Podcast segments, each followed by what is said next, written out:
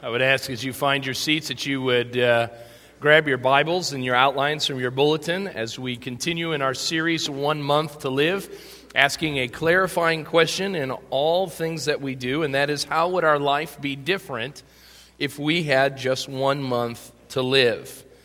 And the hope and desire is by asking this question uh, in all aspects of life that we would live each day with no regrets uh, the life of Christ that uh, He has called us to. And so we're going to find ourselves today uh, beginning uh, with a springboard passage from John chapter 13. I'd ask that you would turn there for a moment. John chapter 13. Uh, in verse 1. And today we're going to learn about how to love completely, just as Christ did. And uh, John 13, 1 gives us an understanding of that.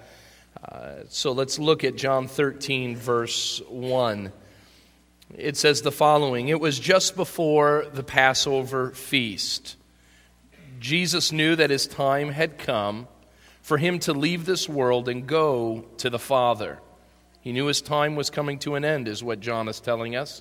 And it says, having loved his own who were in the world, he now showed them the full extent of his love. Let's just ask for the Lord's blessing on our time. Father God, how we need to be shown the full extent of your love.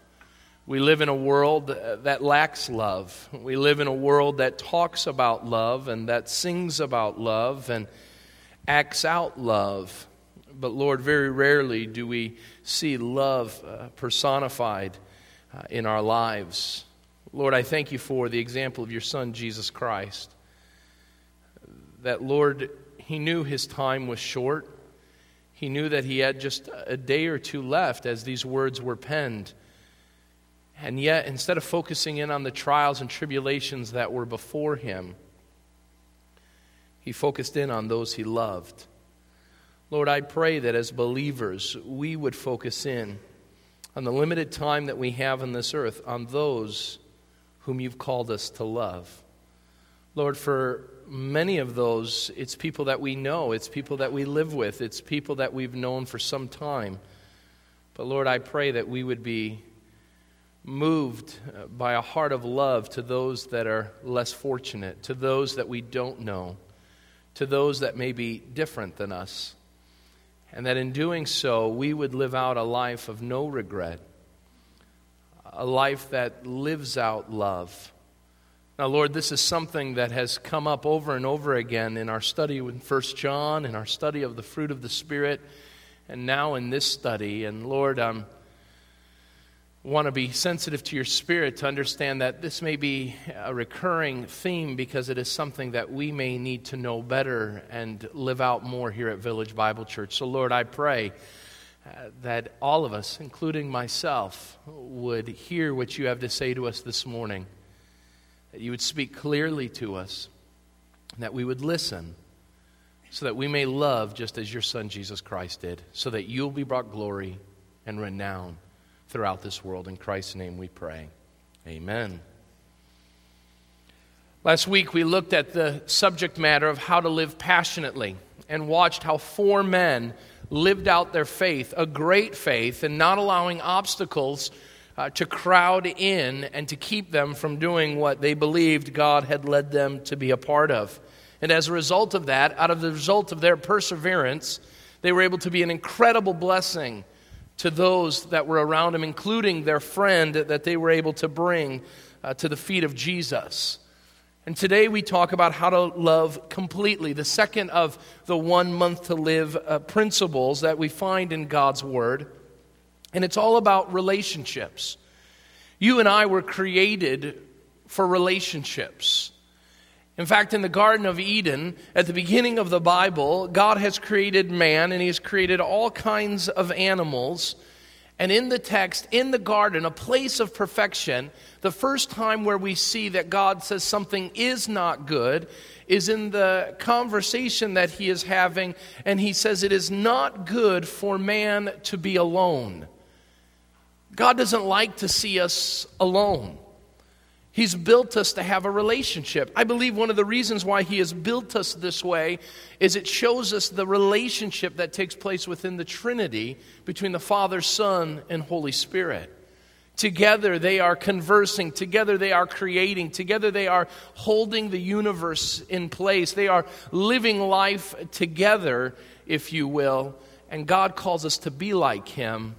And so He calls us to relationships. But while we realize that relationships are important, and while we understand our own desire to connect deeply with family and friends, we also recognize that it isn't easy all the time.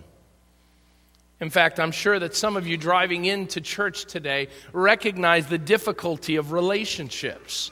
Some of you may have said on the way to church or, or getting up this morning or maybe even this week, said, It would be so much easier if I didn't have anybody else I had to worry about. A couple weeks ago, Amanda and I were without the boys. And I'll tell you, that was a simple weekend. There was no worrying about if we've got diapers. There was no question of if everybody had the right clothes on, if they were on the right way. There was no question on uh, do we need to stop as soon as we get in the car for a bathroom break. It was just Amanda and I, two adults, and it was simple. It was easy. But I will tell you, as we were rejoicing at the beginning of the weekend, by the end of the weekend, we were beginning to miss our children. We came home to a very quiet house, and my wife said, This is not good. I miss my boys. And we begin to understand that we are built for deep and meaningful relationships. Now, there are a lot of things that keep us from relationships. There's a lot of things that keep us from the deep relationships that we want. There's no question that many of us want deep relationships, whether it's in our marriages, whether it's with our children, our family, uh, or people in our friendship circles. But there are many things that keep us from them, obstacles that keep us from loving people as Christ would ask.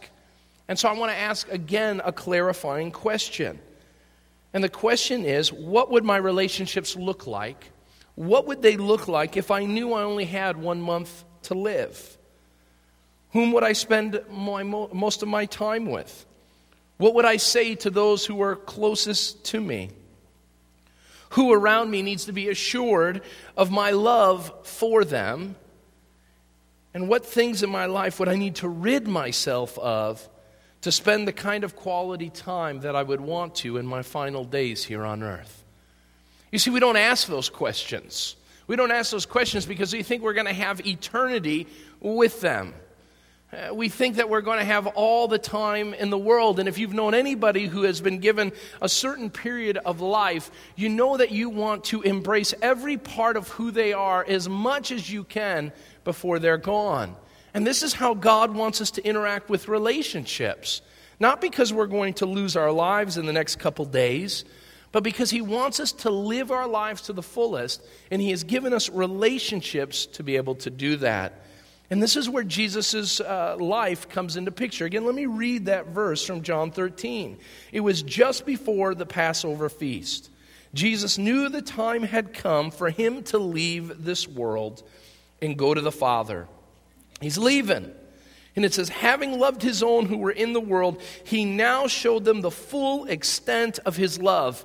The Passover is the beginning of the week where Jesus is going to be betrayed, Jesus is going to be arrested, and Jesus is going to be uh, convicted of crimes that he never committed and be hung on a cross. And knowing his time was short, he shows them the height of his love, the depth of his love, and the length of his love in all ways. He does it in the words that he shares. In week one, we looked at this principle and we saw that he did it through service. In John 13, we see that he uh, washed the disciples' feet, he served them. And then we know just a couple chapters later that he goes to the cross as a sacrifice for his friends. And we're reminded of the sacrifice that we're called to. But how are we to follow such an example? What does it mean to love completely? How can we love others as Christ has loved us? I want to explore four things this morning. And through it, I want us to see how through those four things we can begin to love. And the first one is, is that loving completely involves living like God. It involves living like God. Turn in your Bibles to the book of Ephesians, Ephesians chapter 5. Ephesians chapter 5 is going to tell us that there is nothing in this world that we can do that shows the world of our submission and our desire to serve Christ than to love. Ephesians chapter 5, verses 1 and 2. Paul tells the church at Ephesus, he says the following Be imitators of God, therefore, as dearly loved children, and live a life of love. Live a life of love. Now, I want you to notice a couple things in this text. First of all, I want you to notice the word in the NIV translation is the word imitators. It is a Greek word where we get our English word to mimic, to mime. Uh, this word is to, of course, uh, copy that which we see someone else doing. And so, what Paul is telling us is that we are to be imitators, we are to be mimics to what God is doing. And now, notice what he wants us to imitate. He doesn't say in the text, be imitators of God, therefore, as dearly loved children, and live lives as theologians. He doesn't say that. He doesn't say, be imitators of God as dearly loved children, and live active lives in church ministry. He doesn't say, imitate God as dearly loved children, and give lots of money to the church. He doesn't say, imitate God as dearly loved children, and preach good sermons. No, he doesn't say any of that. He says, as imitators of God, as dearly loved children, we are to live lives of love. That burdened me this week because I spent a lot of time focused on ministry. I spent a lot of time focusing in on being a good husband and a good father and a good pastor and a good preacher. Uh, and I don't spend a lot of time doing that which will make me good at all of those things, and that is living a life of love. I miss it. I want to be all these other things that seem important, but God says, Tim, I want you to imitate me in the following live a life of love. But what does that look like? I want to give you again a definition that I've used over and over again when it comes to love. I want you to write this pass or this definition down. Love is a self sacrificing, commitment. It's a self sacrificing commitment that shows itself by seeking the highest good in the one loved. It's a self sacrificing commitment that shows itself by seeking the highest good in the one loved. We see this definition in the love that Christ has shown us. When Christ said he loved us, he self sacrificed himself and he had a commitment to that to meet our needs instead of meeting the needs of his own. It was a commitment that showed itself in doing that which was the most important thing for us. Jesus knew our issue, he knew our struggle with sin. And he didn't come just to entertain us. He didn't just come to uh, do miracles. He didn't just come uh, to be a great leader, but he knew that the greatest act of love was that he would lay down his life to die for you and me because we have an issue of sin that will keep us from fellowshipping with him in eternity. And so he says, I'm going to seek the highest good, your salvation, because I love you. This is the love that Jesus showed, and we're called to show it to others. But in reality, how are we to live that out? It involves a couple things. First of all, understand that love is an attribute. It is an attribute. If we want to love like God, then it needs to be a part of who we are. I'm going to go quickly to 1 John for a moment. And we were there not too long ago. In 1 John chapter 4, uh, verses 7 and 8 remind us of this idea of love. 1 John 4 7 and 8 says, Dear friends, let us love one another. For love comes from God, and everyone who loves has been born of God and knows God. Whoever does not love does not know God because God is love. God is love.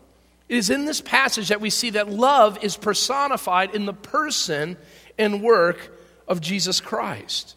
What that means is we get our definition of love not from a, a, romantic novel, not from Hollywood, not from the wonderful songs that are sung on the radio about a special someone, but our definition of love comes from God.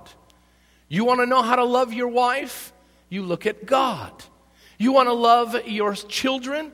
Look at God. You want to love those that are difficult to love? You look to God. He is the definition, He is the sum total of all that love is.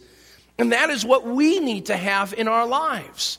When people look at our lives, they need to see first and foremost that we are people of love. Oh, so and so is a wonderful uh, employee, a wonderful banker, a wonderful uh, office manager. Uh, they're very good at sports. They, they are a good father. But above all that, so and so is a person of love. Can people say that around you today? Where would love rate on the uh, list of who you are? Sadly, we don't invest a lot of time in that. And so, for many of us, love would be down the list because our words aren't loving, our actions aren't loving as a result of uh, the wrong attributes that we're building into who we are and what we're all about. God's one of God's greatest attributes is that He's a God of love. Now, notice the second thing it involves an attitude. It involves an attitude. What this means is that we must have a disposition towards others that is loving. It means that there is a commitment to something. And when we talk about a self sacrificing commitment, it is a commitment that says, I, as I wake up this morning, I know people are going to make me angry. I know people are going to uh, really push my buttons today. I know people are going to do me wrong. They're going to uh, not meet the expectations that they have said they would hit. And so I am going to, in response of knowing that people are going to fail me today, I am going to extend love in every aspect of my day. But it starts with the heart, it starts with the mind. Uh, loving actions don't take place if they're not within the heart. Out of the overflow of the heart, the mouth speaks. Why do those words of anger and those words that are unloving come out of our mouth? It's because our heart is not turned to the issue of love. Finally, love is an action. Love is an action. In 1 John, where we've seen this theme throughout, in 1 John 3:18, it reminds us that we just can't uh, have love as a part of our lives. And of course, Christians are to be loving people, and so uh, I will make that a part of my attribute of who I am.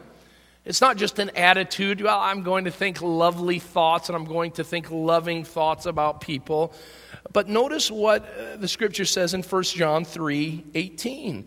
Dear children, let us not love with words or tongue, but with actions and in truth.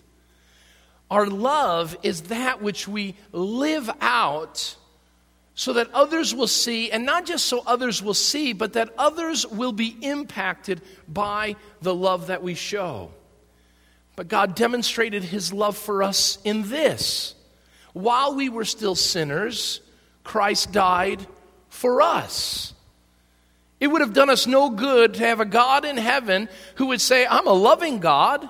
In fact, I am love. It's a part of who I am. And I have a loving disposition towards you, the people, and uh, humanity of this world. But I'm going to do nothing to demonstrate that love for you. There's a lot of fathers in this world who say that they love their children and never show that love. There are husbands and wives who say they're in love with each other, but never show tangible ways of how they love. We say we love our enemies, we love our neighbors, but rarely do we ever see that come out in action. I love that part of our mission statement that says that we will love our neighbors to the point of action. That love isn't something that just looks good on the back of a bulletin, but it is something that we see uh, a desire to act out on so that others will see it. We need to understand this idea of love and live it out in our lives. And in doing so, by loving, it means that we live like God.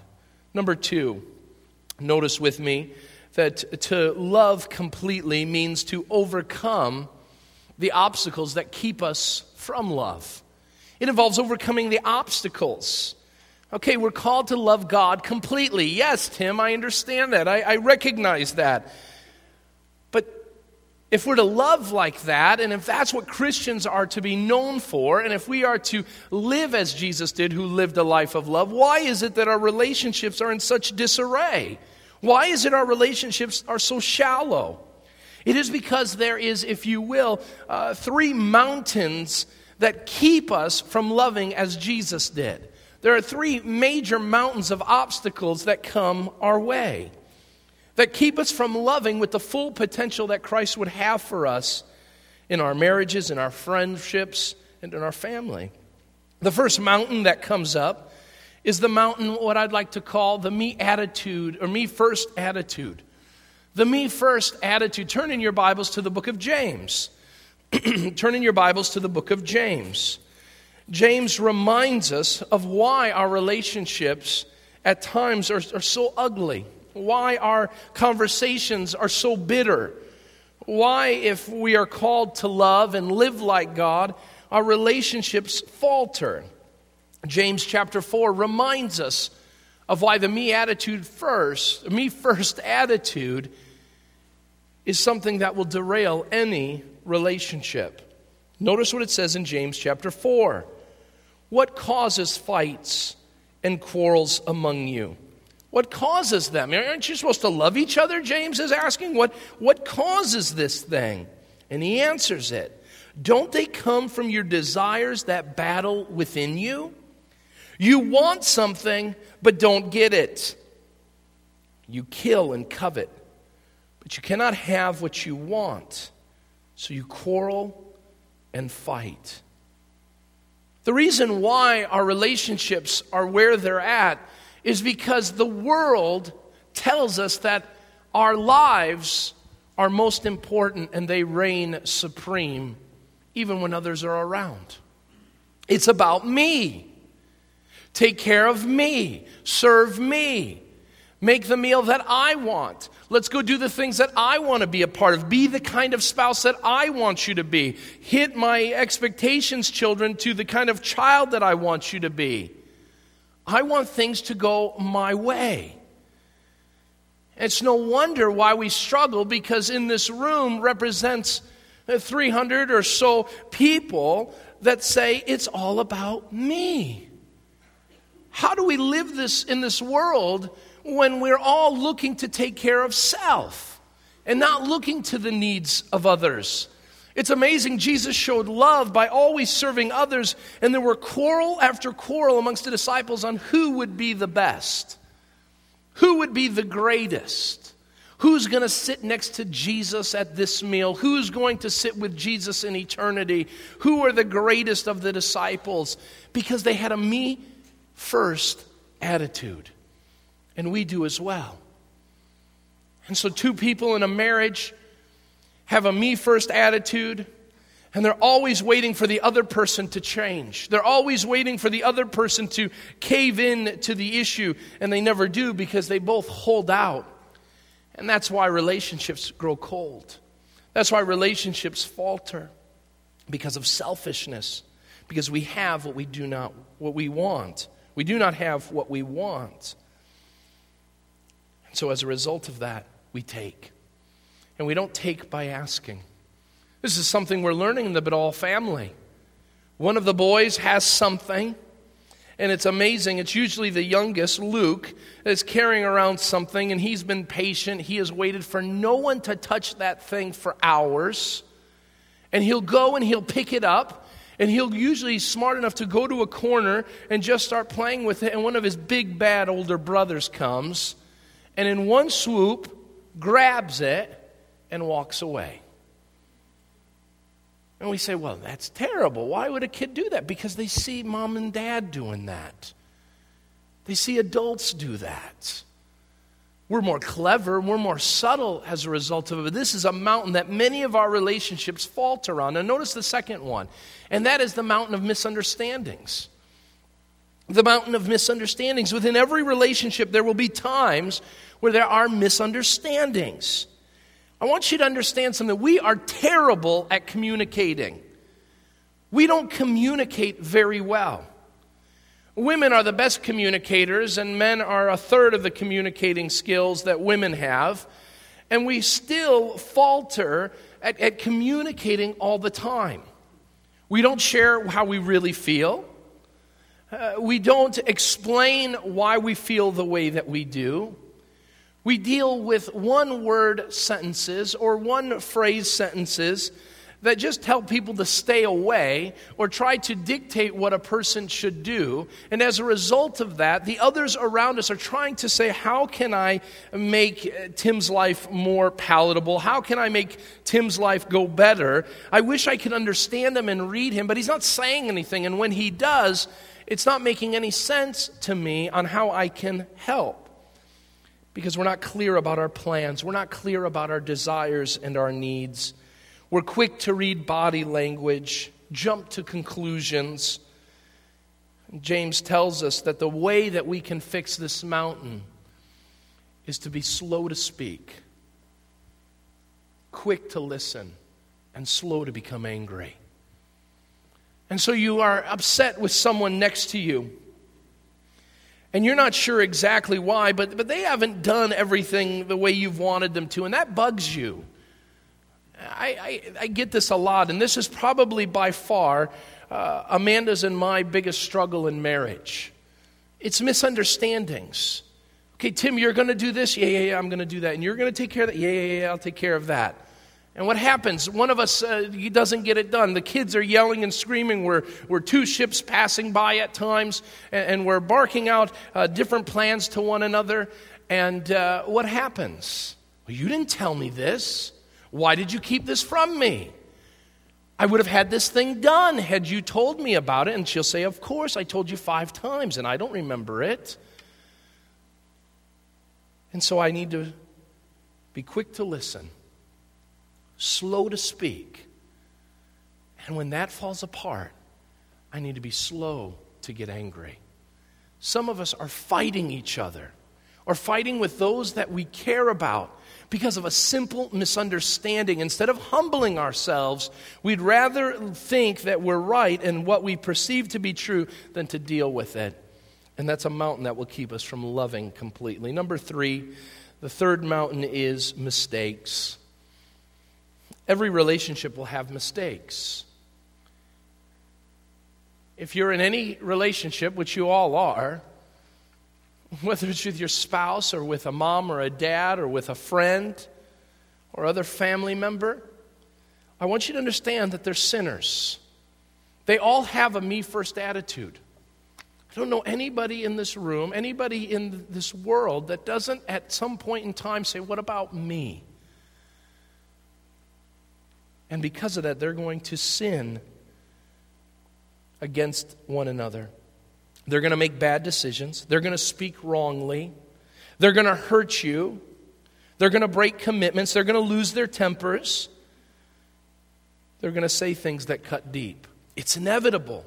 No matter your personality, no matter your makeup, but these mistakes, the scripture says that love is to cover.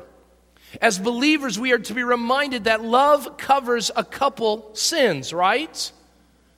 Just a couple, and we've written them down. There are three sins in my life that I'm willing to cover for other people. Three sounds like a good number. It was the time that Jesus was in the grave. That sounds good.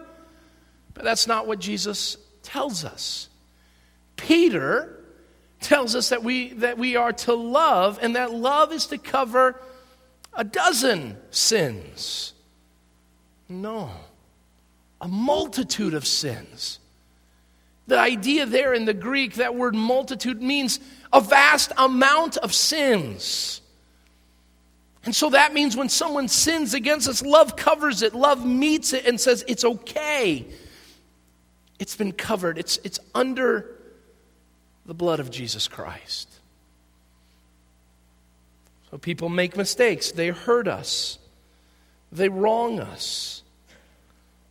The Bible tells us love keeps no record of wrong.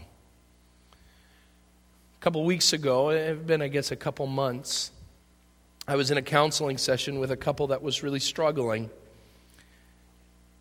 And I said, okay, let's, let's get down to the bottom of the issues here. I want you to, to share what really bothers you about your spouse. What is it? And the wife quickly chimed in and she says, I've got three. And so we heard them one, two, three. I got done. I said, okay, that's workable. She says, oh, wait, wait, wait.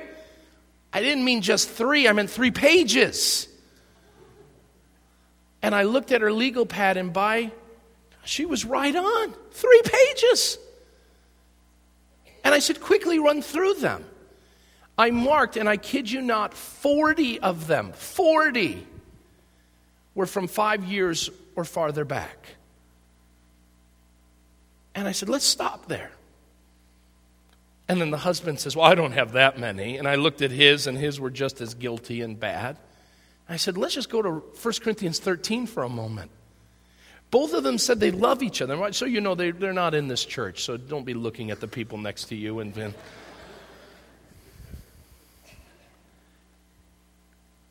I said, You both say you love each other, but you're unwilling to love as the Word of God says. Love keeps no record of wrong, it doesn't keep bringing it up.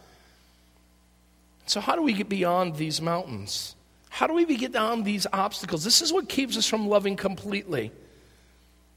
It is through forgiveness. Write that somewhere, circle it, star it. The way that you climb beyond these mountains is forgiveness. It's forgiveness. On the first one, with the me first attitude, it involves you asking for forgiveness. Uh, sometimes I have to stop and I have to say to my wife or to my children, I'm sorry. Please forgive me. I have spoken out of turn. I said something in jest that I now know were daggers to you. Please forgive me. Please accept my apology. Forgiveness on the other two is being able to forgive those that have hurt you.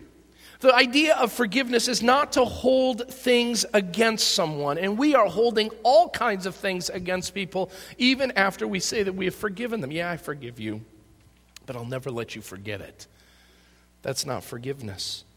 I love these two quotes that I found. Martin Luther, Martin Luther King Jr. said, He who is devoid the power to forgive is devoid of the power to love. I like that. He who is devoid of the power to forgive is devoid of the power to love. George Herbert once said, He who cannot forgive others destroys the very bridge over which he himself must travel. Jesus talked about this. How can we be forgiven of the great debt that we are owed because of our sin? To turn around and the little debt that each of us have against one another and not forgive them. That great parable of the unmerciful servant who's forgiven such a great debt. And right after he's been forgiven this huge, lifelong debt, he goes in this petty debt that someone else has. He goes and he puts his hand around his neck and says, You better pay it, or I will throw you into jail. God has forgiven us of so much. And yet we are so quick to be unmerciful to those around us. It is time for some of us to seek forgiveness from the ones that we say we love and those we have hurt. Love involves, love completely, loving completely also involves another thing, and that is to involve ourselves in valuing others, even though they are different. You know how easy it is to love yourself? It's easy. It's easy to, to, to think about how good you are. It's easy to look from your own perspective and see how right you are. I don't know about you, but when vanity becomes an issue for me, and, and vanity is a common issue for, for many, I begin to think thoughts of grandeur that remind me of an ESPN highlight reel. Slow motion pictures and a deep voiced man sharing the narrative. Tim Badal finds himself in a meeting that's going nowhere. Tim Badal, in his right and wise thinking, wiser than a thousand other thinkers, comes up with the idea that changes the meeting and moves the group forward with strategic thoughts and plans. Sounds good.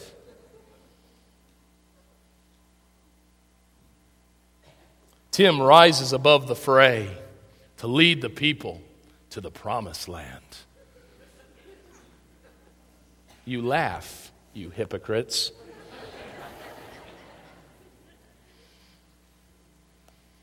Tim is the right kind of husband when he comes home, the right kind of dad. After working a hard day at work and preparing for sermons, he knows just the right thing to say to his children, and he knows just when to wink at his wife. I could go on, but I'd probably be asked to step down. It's easy to look at our own lives and say, boy, if I wasn't in that meeting, if I wasn't there to deal with that situation, where would the world have been without me? And that one person, you know, that stick in the mud. Why can't they be more optimistic? Why is it always pessimism? Why is it always the cup is half empty instead of half full? Why is it they have to ask so many questions? Why is it that they uh, have to be involved in all the decisions? Why, why, why? And we begin to look at those who are different than us, and instead of valuing them, we begin to despise them. And so we're married to someone who is very different than us. We despise them for their differences instead of valuing them for the strengths that they bring. In many ways, I've married the exact opposite of who I am. The reason why I fell in love with my wife is I saw her poise. That was it. I saw her at Waubonsee sitting at a desk, and her book bag was right where it needed to be. Her hands, I kid you not, she, her feet were like this. She sat, and it's like she had been preparing for that moment for, for years. It's just how she is. And I come in, shirts untucked, hairs all over the place when I had hair late, no textbooks, no nothing. And the Lord says, You're never going to make it through life. And your mom's been praying for a long time that someone would take care of you. And there she is. Now, I could get mad that she's not like me. She's not the free spirit. She's always thinking about what the circumstances are and what the conclusions are going to be. And she's not in this service, so I can speak well to this. And you big mouths who say things after the service to her, you've got a special place in heaven for you. but all of that to understand that I can either value those things or not value them. And I want to explain this more, and I'm going to use, I don't use a lot of props in, in church, but I'm going to use a prop today.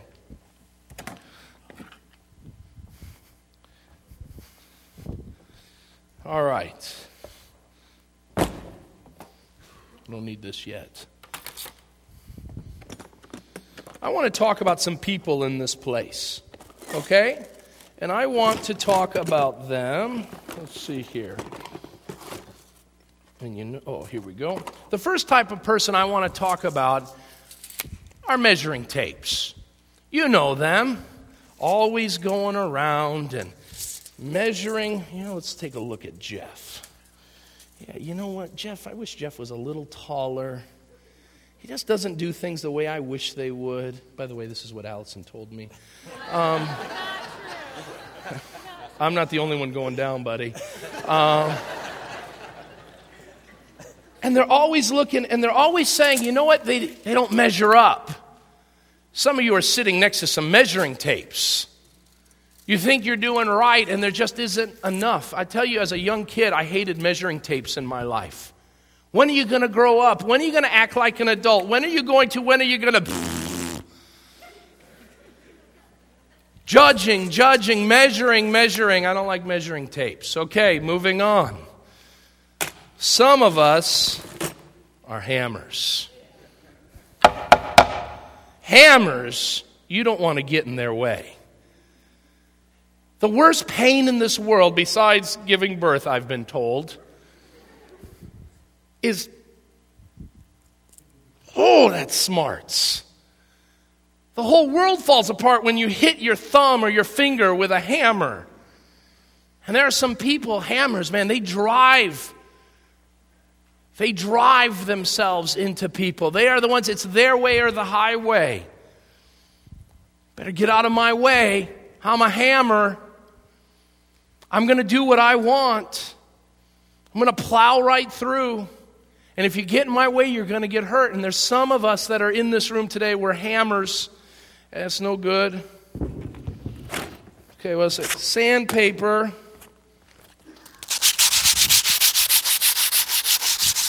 La la la la, nag, nag, nag, nag, nag.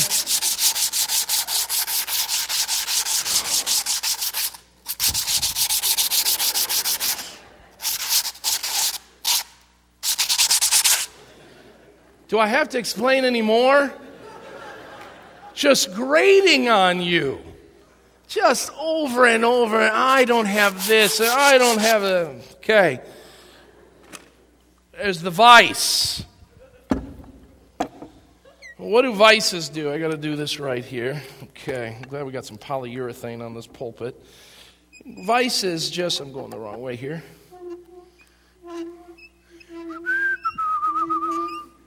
Oh, just stay there. Stay there. Let me just tighten things up a little more. Let me, no, stay there. I'm just going to tighten things up. I know you're getting feeling a little claustrophobic. Just stay there. Let me just help you out there a little bit. Me just take it in and, oh, does that feel good? Let, hold on a second. Let me just make sure you know that you're in my clutches. These are needy people. They can't let go.